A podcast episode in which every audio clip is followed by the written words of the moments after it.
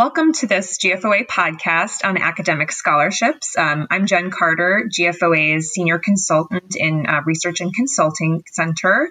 Today, we're going to be talking all about GFOA's academic scholarships, and we're very excited to announce that our uh, 2021 scholarships uh, application opening. And we're going to be talking to a few folks today about their experience with the scholarship and um, sort of how the scholarship has benefited them and what it's meant to them over the past several years. Today, we're going to be starting by talking with Mimi Livermore. Uh, she is the finance director for the Adams 12 five star schools. So, just wanted to start off. Uh, Mimi was uh, one of the winners of our 2020 Frank L. Greathouse Government Accounting Scholarship. This is one of many scholarships that we provide year over year. Uh, and so, Mimi, uh, if you could just maybe tell us a little bit about yourself and how you got involved in a career in government. Sure. Um, I have actually been with the school district for um, 15 and a half years now. And I started with the school district um, back in 2005 after um, working in the retail public sector for 15 years.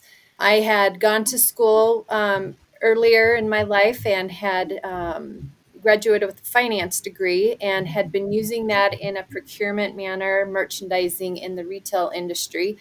And my kiddos were, you know, starting school and and um, wanting me to be around a little bit more. And so i started really you know thinking about what it was that i wanted to do you know when i grew up so to say. And um, you know, I really did some soul searching and I loved being involved with my oldest son's school. I, you know, was on the PTO and I did all kinds of activities and held fundraisers. And, you know, I just found a lot of joy in what I was doing. So I started looking into what options I could have within a school district. And, you know, you don't think about a school district as really having a, an accounting department or a finance department. And, um, boy, was I surprised that there is so much to do in um, school district financing, accounting, and capital management.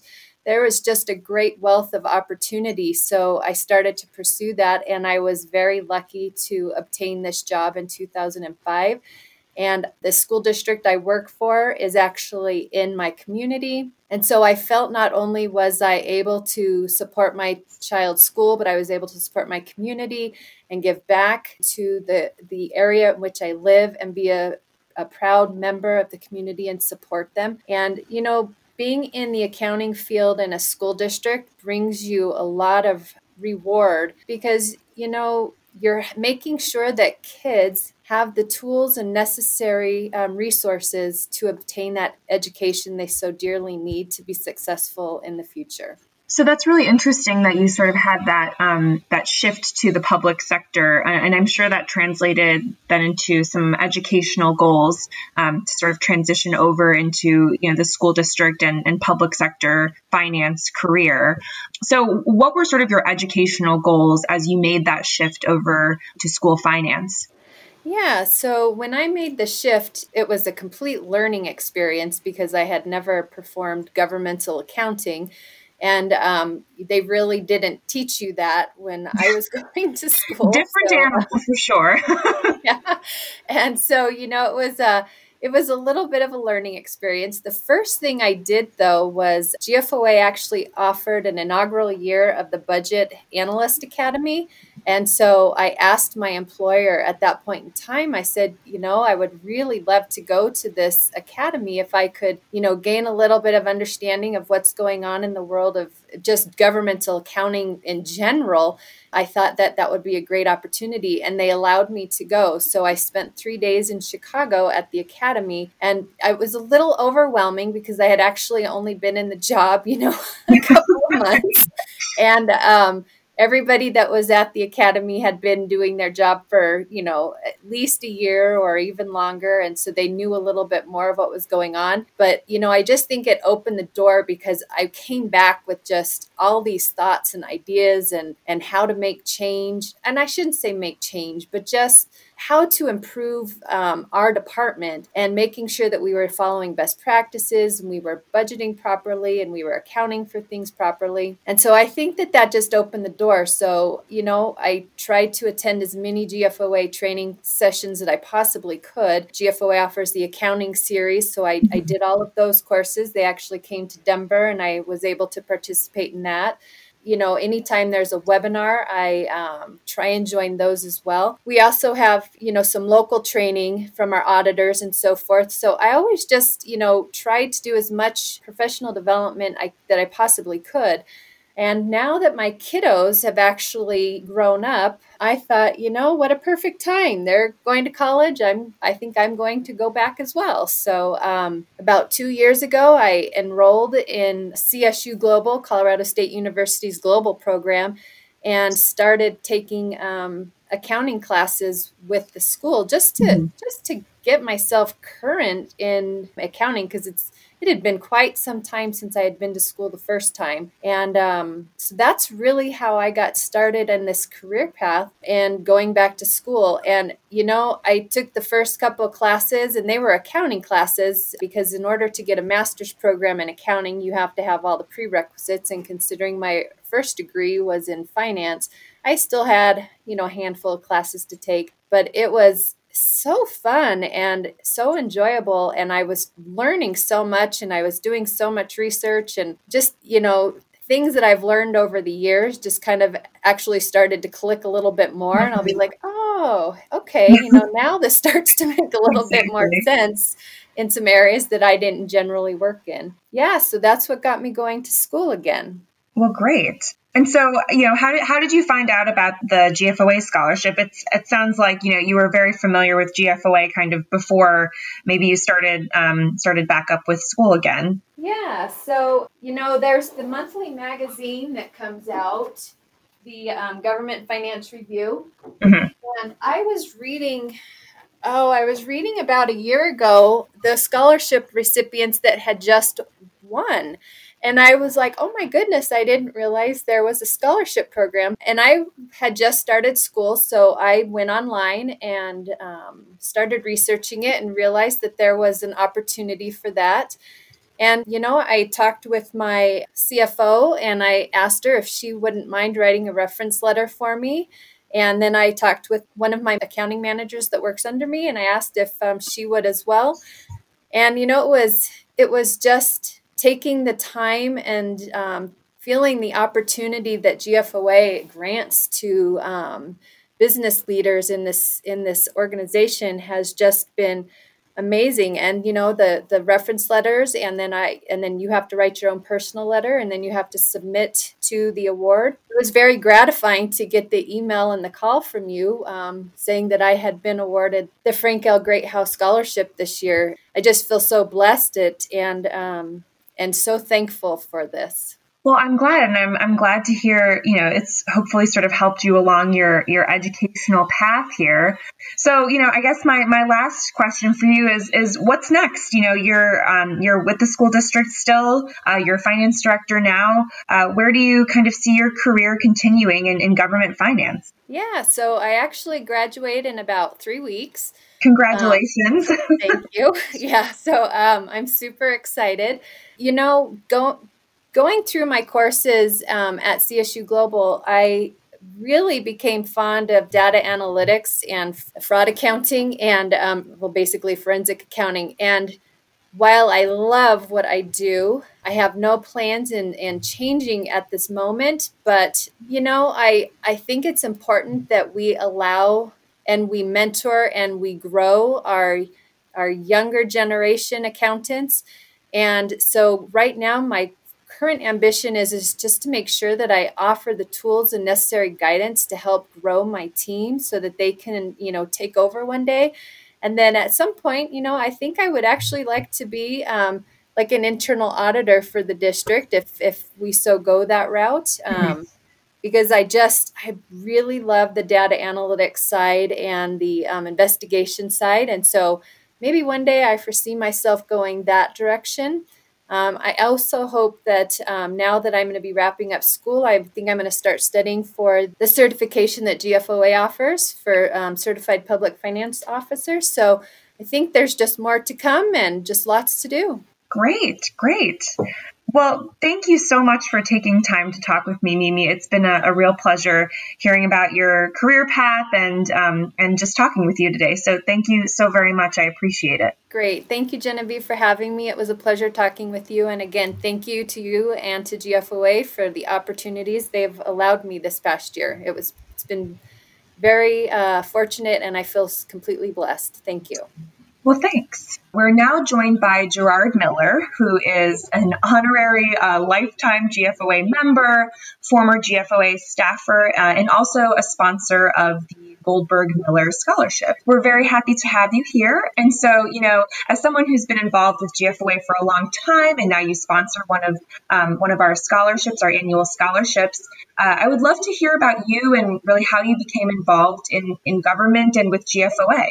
Well, it's a long story. I'll try not to spend too much time on it. I went to the Maxwell School um, in Syracuse, uh, thinking that I would go to federal uh, federal government budgeting, and ended up in local government, which was a story by itself. I would say what's important about that is that I could not have attended that school if it had not been for a scholarship that was given to me. So this is important, and I understand how it can change people's lives.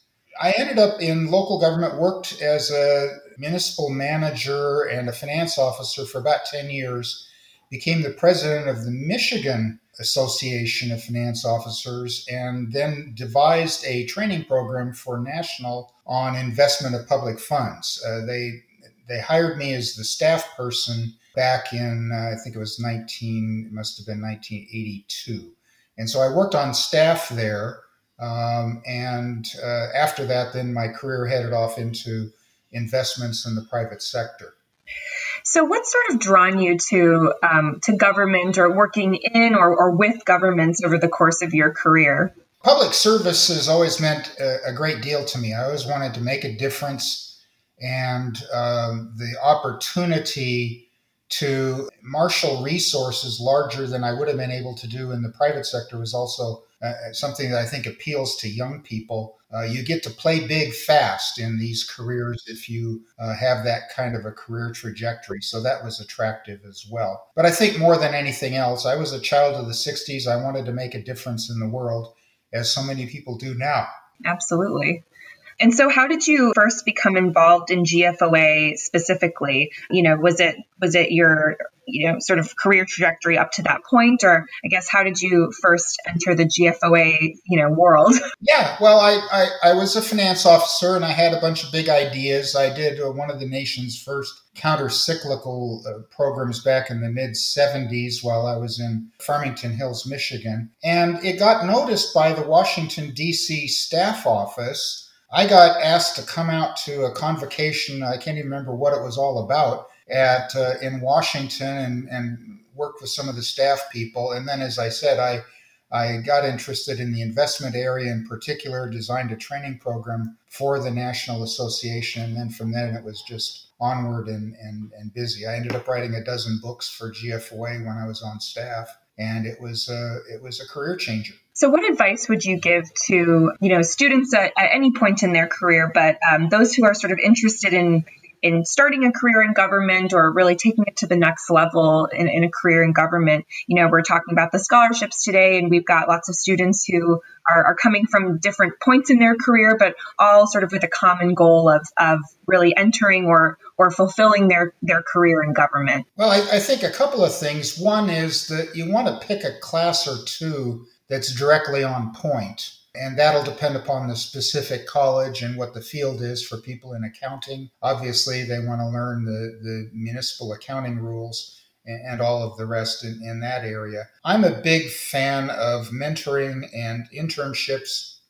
If people can find those opportunities, those are huge. And then I think it's very important. GFOA has now made it very easy for students to become involved in the National Association uh, that was a link that didn't exist back when I was young, and I, I, think it's really important. Absolutely. And you spoke to your time at the Maxwell School. It sounds like that was um, very formative for you, kind of moving moving into a career in government, and formative perhaps for getting involved with the GFOA scholarship program. Yeah, absolutely. I when I finally had the opportunity to make some contributions, I my career ended up for about 15 years in the private sector, and I was blessed by uh, two companies, Fidelity and Janus, who were willing to match uh, contributions for certain charitable causes. All of that would have never happened if it hadn't been for Maxwell. I would still be back on the wheat farm. Sounds great. So I guess one of my last questions to you, you know, we think about these students who will be coming in and, and you know receiving these scholarships and moving forward with their careers in government. What do you see as really the future or, or the, the most pressing issues that will be coming their way as as folks working in the government sphere, whether they're new to the profession or they're seasoned professionals? You know, what do you see coming down the pike as the the big issues of the day for, for local government? Well, obviously, we first of all have to get through this pandemic, which poses some unique fiscal challenges to the state and local government sector. Uh, by the time most of the students are out of school, that'll largely have been resolved at the fiscal level, but I think it's probably going to mean another year or so of belt tightening. So one one thing that is an obvious impact is that job openings will will probably be on, on the low end of the business cycle, but that'll change over time. So an important thing is find a way to get your foot in the door. Uh, don't be proud. Take the first job and sort of follow where that takes you in your career. That's what I did. It, it it served me well. Great advice and great insights there. Um, so before we wrap up, I just wanted to kind of quickly talk about the Goldberg Miller uh, Public Finance Scholarship, uh, which Gerard is is so kindly a, a, funder and beneficiary of. This this scholarship is one of several scholarships that GFOA uh, provides every year. It's intended for full time students at the graduate level, uh, and you know really the, the main qualification is that you're you're interested in a, a career in state and local government government. I guess I'd, I'd wrap this up by saying, Gerard, any other sort of things that you would hope that an ideal Goldberg Miller candidate would embody? Wow, that's a tall order. Well, first of all, I want to say that anybody who's interested is already an important person in my world. I, I think you know, it can only be one out of a very large number who actually wins. I think that the process of going through the GFOA application helps every student focus more sharply on where their interests are, both academically and in the future professionally.